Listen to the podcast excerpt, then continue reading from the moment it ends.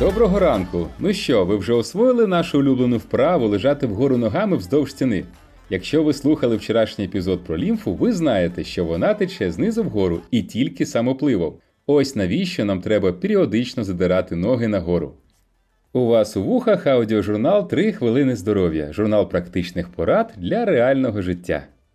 У спостережної людини має виникнути питання: а куди ж тече вся ця лімфа? У голову чи що? Ні, вона рухається інакше. Якщо вам цікаво, просто загугліть лімфатична система.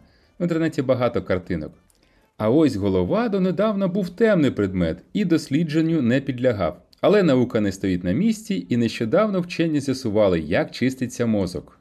Справа в тому, що мозок це такий самий орган, як і всі інші, і кожна його клітина хоче їсти, причому постійно.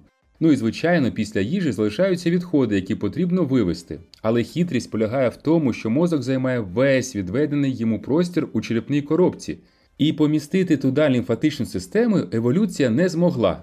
А як же тоді чистити найголовніший елемент нашого організму? З'ясувалося, що дуже непросто. Мозок містить велику кількість прозорої рідини. Вона заповнює простір навколо нього. Відходи з мозку потрапляють прямо в неї, а вона разом з відходами скидається в кров. І ось що з'ясували вчені.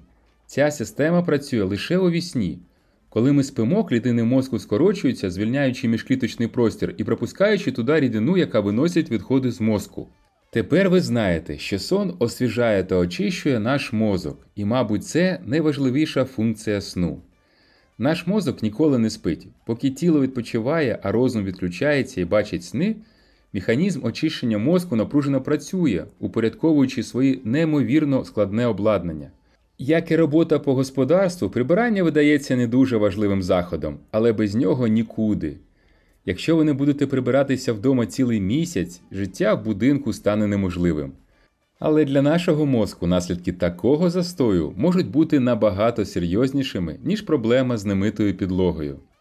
Тепер ви знаєте ще одну причину висипатися: якщо ви не відпочиваєте, ваш мозок фізично не очищується. Дякуємо за три хвилини вашої уваги. Почуємося завтра.